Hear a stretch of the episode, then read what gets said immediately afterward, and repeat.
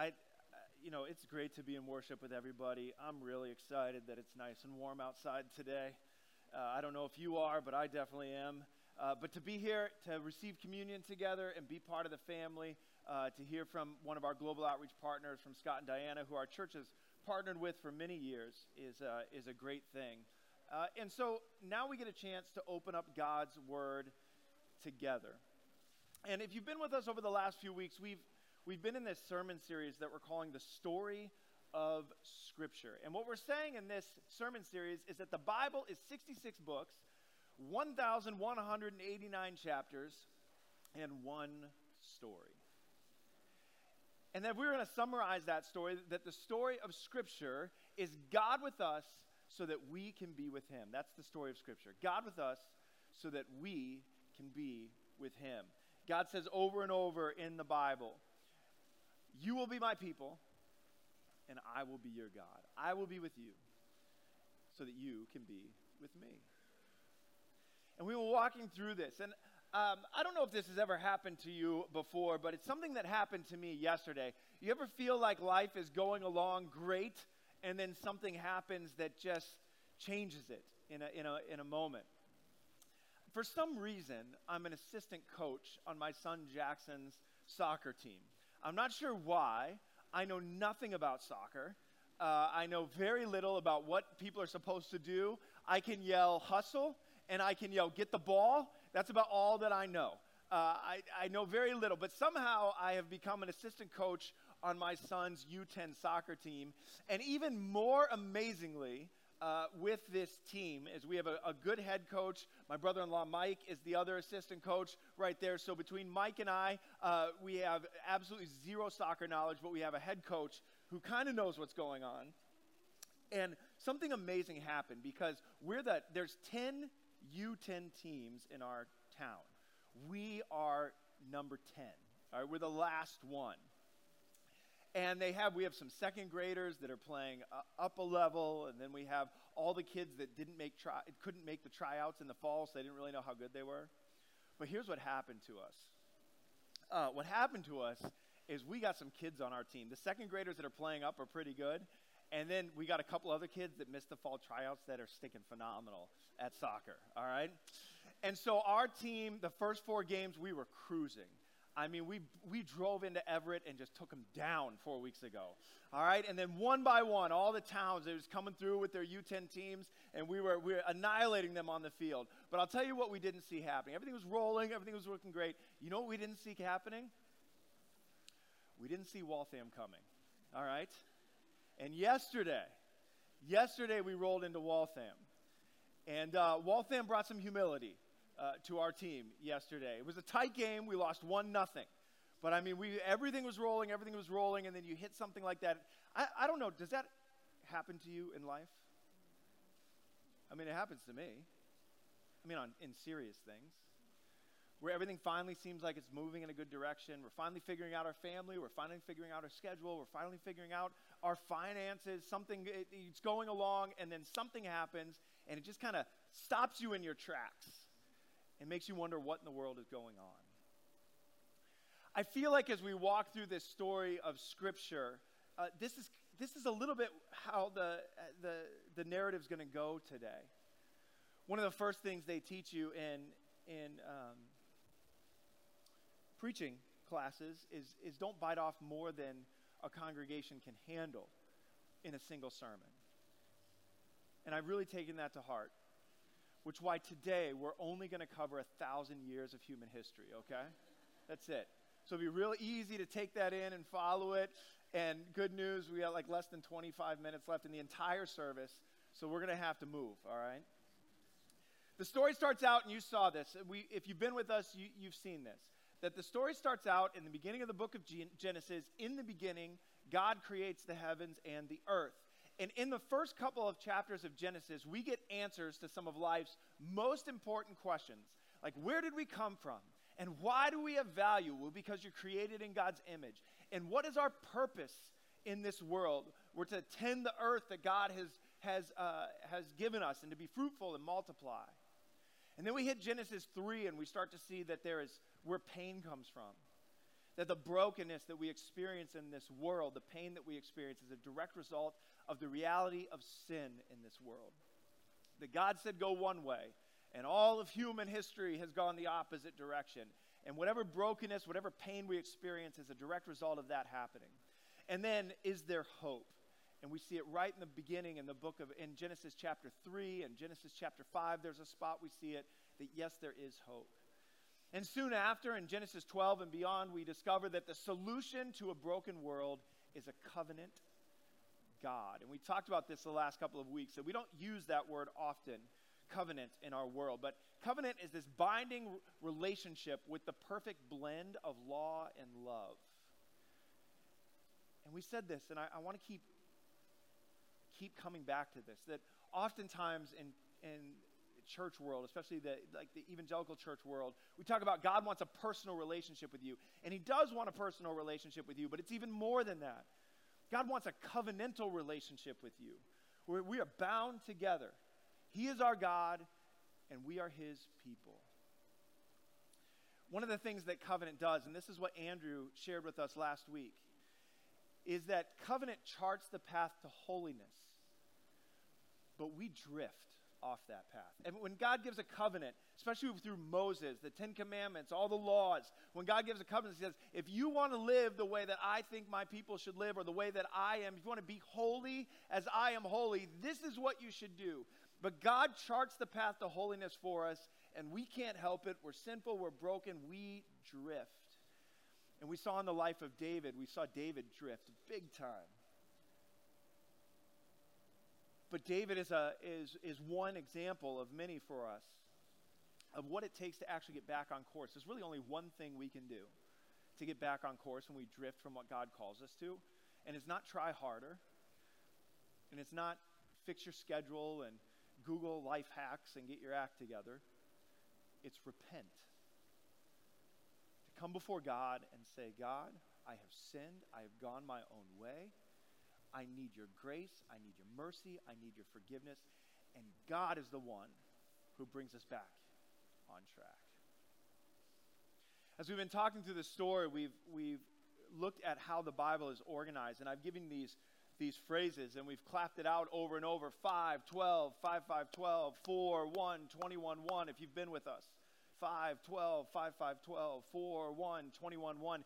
My dream my dream is that, is that you've been washing the dishes or something, or you've been mowing your lawn over the last couple of weeks, and out of nowhere, as you're just walking around, you find yourself going 5, 12, 5, 5, 12, 4, 1, 21, 1. I don't know if that's happened to anyone, but my hope is by the end of this series, that's happening regularly, because this is how the Bible is laid out five books of law, 12 books of history, five books of poetry, five major prophets, 12 minor prophets four gospels talking about the life of Jesus, one book on church history, 21 letters to the church and the early Christians, and then one book of prophecy, things that have yet to happen, and that is the book of, relation, of Revelation. Today we're talking mostly about 12 historical books, the five major prophets, and the, and the 12 minor prophets. And what I want to remind you of is I think those terms major and minor sometimes can be a little bit uh, misleading because it sounds like one, five are important and 12 are less important. But that's not really what that means. It doesn't have anything to do with their importance. It has nothing to do with what musical key they're written in. It has everything to do with uh, their length. The major prophets are longer than the minor prophets. That's it. But their messages are absolutely important and key. So we're going to get into that today, and we're going to do it way too quickly. But hopefully, we get this broad overview. It's the whole goal in this, in this series. Scripture tells us one story know how you watch these i know i know you're good godly people so you don't do this but other people do this right you get on netflix and you start streaming a show and then you end up watching like 45 episodes in a row i know i know, I know you would never fall to that uh, but with these with these shows that stream you have episodes with individual stories But the series has one overarching narrative that carries through from season to season and episode to episode. And that's kind of how Scripture is. That you have these other these episodes and these stories throughout the scriptures, but you have one overarching narrative that goes over the entire thing, and that's what we've been talking about. Here's the challenge with that overarching narrative in the individual episodes. And I feel it, and you feel it, and certainly the people of God felt it, is that often when you follow God, it can feel like there's more losses than wins.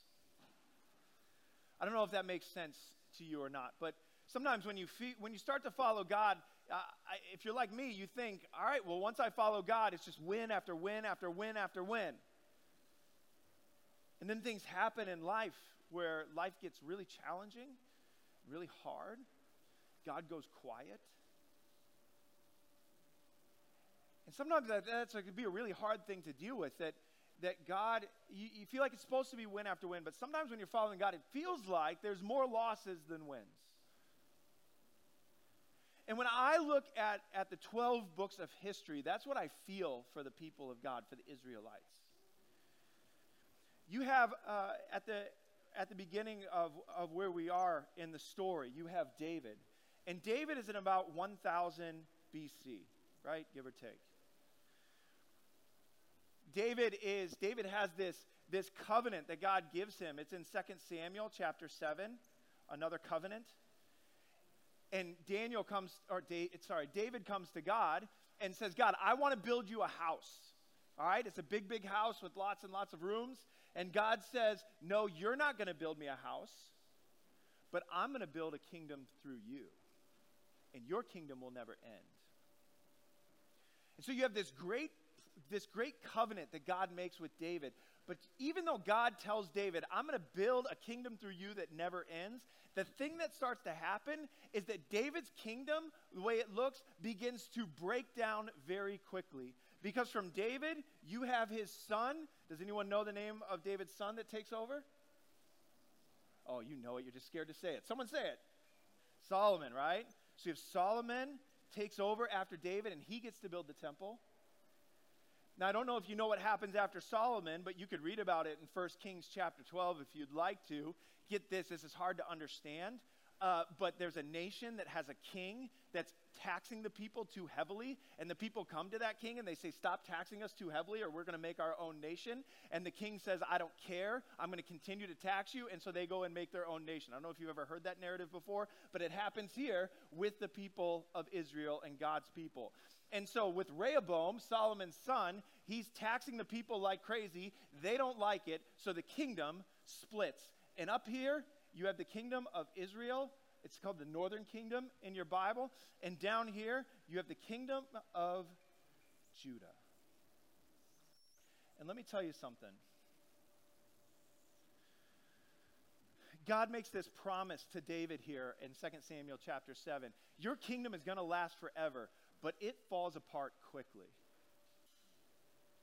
And if you start reading through all of these books, if you get into First and Second Kings, First and Second Samuel, and then First and Second Chronicles, uh, repeat some things and add some new things. If you start reading through these books, you're going to find some wins, but you're going to find what looks like a lot of losses. Israel has the Northern Kingdom has has king after king after king after king after king after king. Scripture makes it clear that there was exactly zero kings that were good kings that did what God wanted. There was, there was one, you had one king that was like, you know, plus or minus was okay. But no good ones. Down here in the southern kingdom, you had four kings that were, that were good. You had four kings that were, you know, they were, they were all right. They, they so so. But you have 11 kings plus one queen that are, they're no good. And over and over again throughout these books, you have what should be this eternal kingdom developing that, that David's reign is going to be fantastic and awesome. And when you look at this, and I, I don't know about you,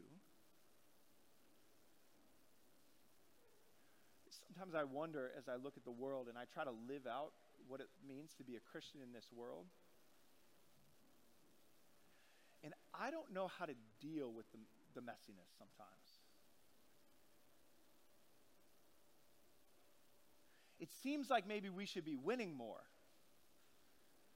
if God is who he says he is.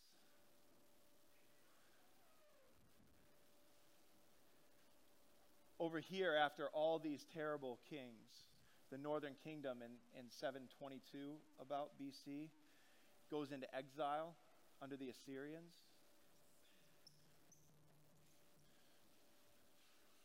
And then Judah over here, like 586 BC, goes into exile under the Babylonians. So now David's kingdom, a kingdom that's supposed to be eternal and last forever, is not only split, all of his descendants and God's people are now under the control of foreign, terrible rulers.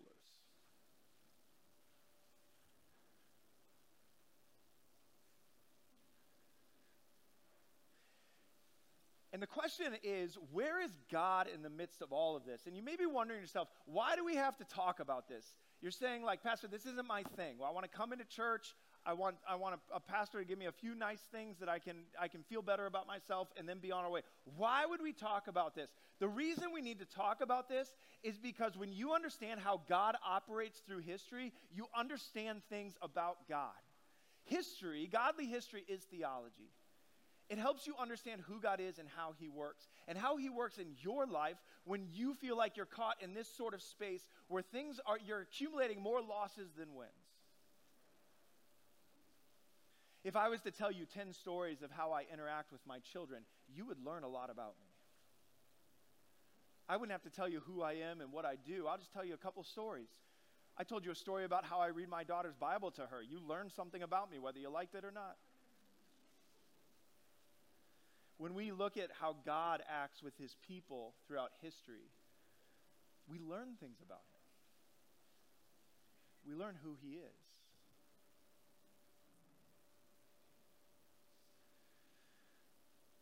What do you do? What do you do when you're caught in spaces like this where it feels like if God's real and you should be building a kingdom? Not losing it. God sends messengers throughout this whole time. This is the five and the twelve, the five major prophets and the five minor prophets. God sends messengers throughout this time. And the messengers start to speak to the people. And to the northern kingdom, there's, there's Amos and there's Hosea in the northern kingdom. And then in the southern kingdom, before the exile, well, there's, I, I think, I think Joel is here. That's, that's, a, that's one that's tough to date. But there's Joel, and then down here there's Habakkuk, right? And there's four of four prophets that come here. There's a couple prophets that speak of the 12 that speak to other kingdoms, right? Jonah and Nahum speak to Nineveh, Obadiah speaks to Edom. They're outside of this picture. But God sends these prophets to speak to his people. And he speaks here. Zephaniah is in here, and so is Micah. Don't necessarily take those in actual order, but that's the prophets that are speaking to these two kingdoms. And the prophets come and they have a message for the people. The prophets are the ones who call the people back to God and point them forward to the work that God is going to do. When the people are caught in this, where they're accumulating losses and they're not really sure who they is under God, it's the prophets that come and they say, they say to the people, You need to come back to God. And in fact, if you can sum up all the prophets' uh, messages in one word repent. Repent. And just like we said last week, with repentance being the only thing that can get us back on track with God, the prophets come in and they said, You have lost your way, people. Repent and come back to God. And then they point them forward because God's work is not done.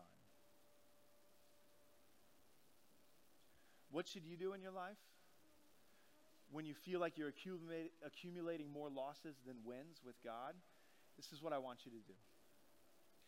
Allow these Old Testament prophets, the five major prophets and the 12 minor prophets, allow them to call you back to repentance and point you forward to redemption. That's what they did for the people through this whole time. Come back to God and pay attention to what God is going to do. Let me show you one example of what this looked like. At the beginning of the book of Isaiah, here uh, underneath here, as the people are getting ready for exile and going into exile with the Babylonians, you have those major prophets. You have Isaiah coming in here and Jeremiah with Lamentations. He writes that too. Ezekiel happens during the exile. Daniel happens during the Babylonian exile. Those five major prophets.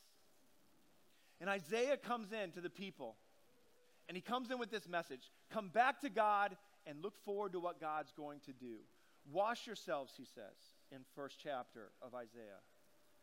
Make yourselves clean. Remove the evil deeds from before my eyes. Cease to do evil. Learn to do good. Seek justice. Correct oppression. Bring justice to the fatherless and plead the widow's cause. Come now. Let us reason together. We just sang about this in worship. Though your sins are like scarlet, they shall be white as snow. They are red like crimson. They shall become like wool. Listen to these verses. If you are willing and obedient, you shall eat the good of the land. But if you resist and rebel, you will, shall be eaten by the sword, for the mouth of the Lord has spoken. Over and over, this is what the prophets do. The people lose their way. They're accumulating more losses than wins. And the prophets say, come and they say, listen, you need to come back and repent and pay attention that God's going to do something new. In the midst of all of this, all of this mess, told you at the beginning of this series, if, if, you've, if you were here, that we were going to look at four covenants that happened after Genesis chapter 11. There's the one with Abraham, is the one with Moses, is the one with David right here, then there's the new covenant.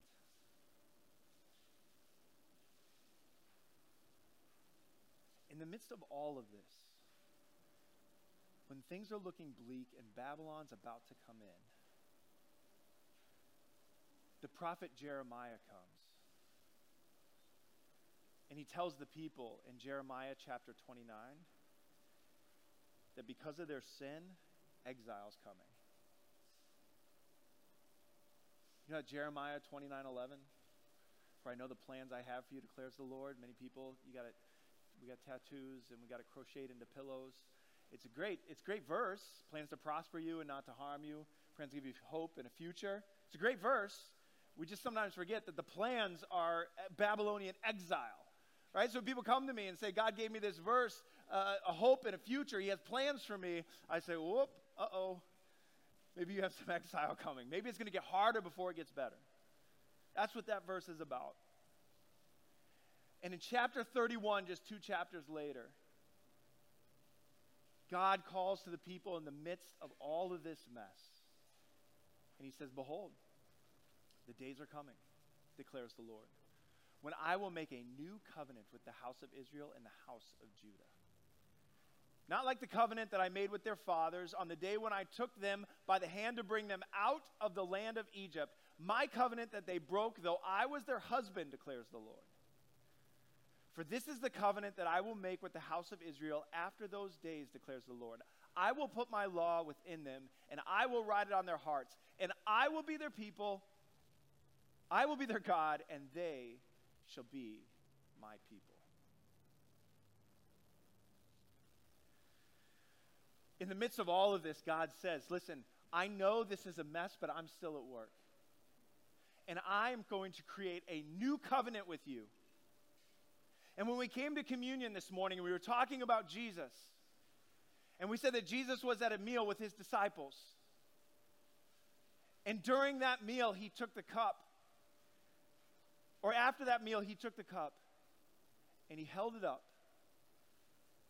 And what did he say?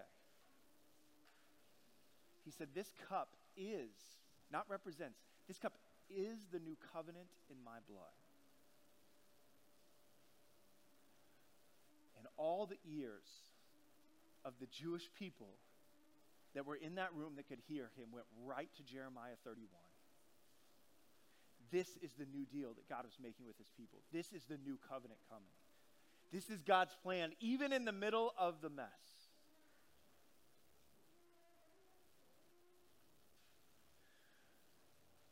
Listen, I'm supposed to get all the way through the 400 years of silence, but it ain't going to happen today. All right? And that's okay. I'm going to stop here. Because some of you feel like you're here. Where it's all exile. And you feel like you had a promise from God that God was going to do something great in your life and that God was going to move in your life. But ever since that moment, and you said, Yeah, I'm on board, and you were like David and said, and said, No, no, no, I'm to do a lot of great things for you, God. And God came back to you and said, No, no, no I'm, not le- I'm less worried about the house you're to build me. I'm much more worried, David, about the house I want to build through you and the kingdom I want to build through you. And you had that moment with the Lord, and you had that moment where you said, Okay, I'm in. And you did whatever you, had, you did. You came down to the altar you signed the card, you said the prayer, whatever it is that you did, that you were in, that God was going to do some amazing work in your life. And what has happened is, is that it's just gotten really, really messy. And it feels like you're accumulating more losses than wins in your personal life. And you look at the world around us, and it feels like, like God's people are accumulating more losses than wins. And you're wondering what in the world is going on. Where is God in the midst of all of this? Listen, I want you this week to get back into those books in the Old Testament. Get back into those five major prophets the Isaiahs, the Jeremiahs, Lamentations, Ezekiel, Daniel. Get into those 12 minor prophets. Hosea, Joel, Amos, Obadiah, Jonah, Micah, Nahum, Habakkuk, Zephaniah, Haggai, Zechariah, Malachi. Get into those books and let God speak to you. Let them call you back to repentance in God. Let them call you back to relationship with God and let them point you forward to the work that God is going to do.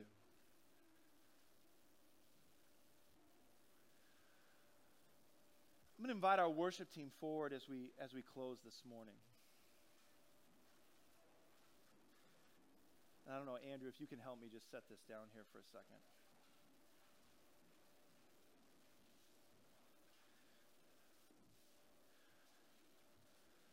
For me, I'll never forget the moment that God spoke to me through one of his prophets.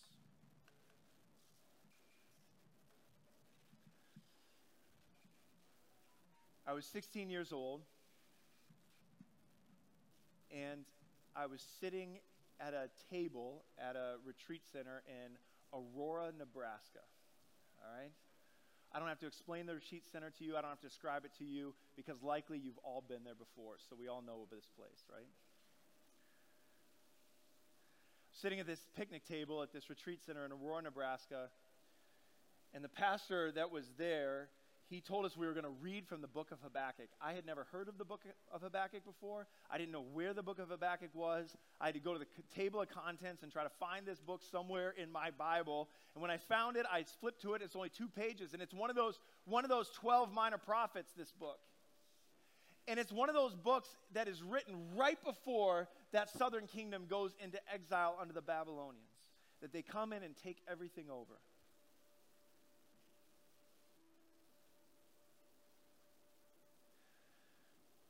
Prophet's calling out to God in the first few verses of that book. If you're looking for some verses in the Bible that you can relate to, read the first few verses of the book of Habakkuk. He says, God, your people have abandoned you, abandoned you, and you do nothing. I cry out violence to you at all the bad things that are happening around in this world, and you do nothing. You're silent. And he comes and he lays that all out before the Lord.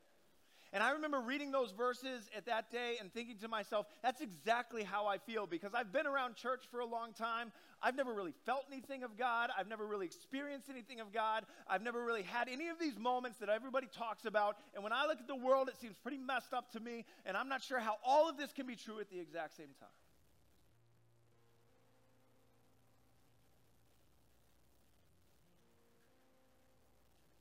And I'll never forget what happened next. I read the fifth verse of that first chapter of that book, and for the very first time in my life, God spoke to me.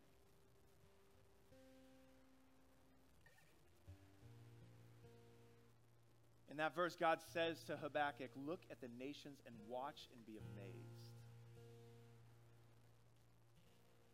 For I'm going to do something in your day that you would not believe, even if I were to tell you And I remember God spoke to me and he said, Listen, if you give me your life, I'll do more with it than anything you could ever possibly do on your own. And if you trust me, even through the myth, through the messiness and through the silence, I'll remind you that in the end, I win. That was it for me. From that moment on, in spite of the messiness of this world and the challenges that we face, I've known that God is who He says He is and that He is going to do His work. So I don't know where you are this morning, but maybe walking in here this morning, you needed to be reminded that God is who He says He is and that God's work is not done. And in spite of the messiness in this world, that God's still moving and that God's still calling people to Himself, even in incredibly difficult places like we heard of we heard this morning from Scott, that God is still at work and that God is moving and that God is saving and that He's doing great things even in the midst of the mess. And this morning you need to be called back to God. And pointed forward to all He's going to do. Would you bow your head and close your eyes with me this morning? God, we thank you for the way that you're at work among us. God, and I admit to you that sometimes we forget who you are and how you call us to live in the midst of a messy and broken world. And God, this morning we come to you and say, We are sorry. We are sorry for the ways that our sin has contributed to the brokenness. We repent from the ways that we have gone away from you. Thank you, Lord, that you call us back. Thank you that, like your, pro- your prophet says, that though our sins are like scarlet, they will be white as snow. God, thank you for the new covenant and relationship that we have with you through Jesus Christ, where our sins once and for all are forgiven and redeemed, and that we are made whole. Fill us with hope remind us of the work that you have yet to do. We pray it all in Jesus' name. Would you stand and let's worship our God together?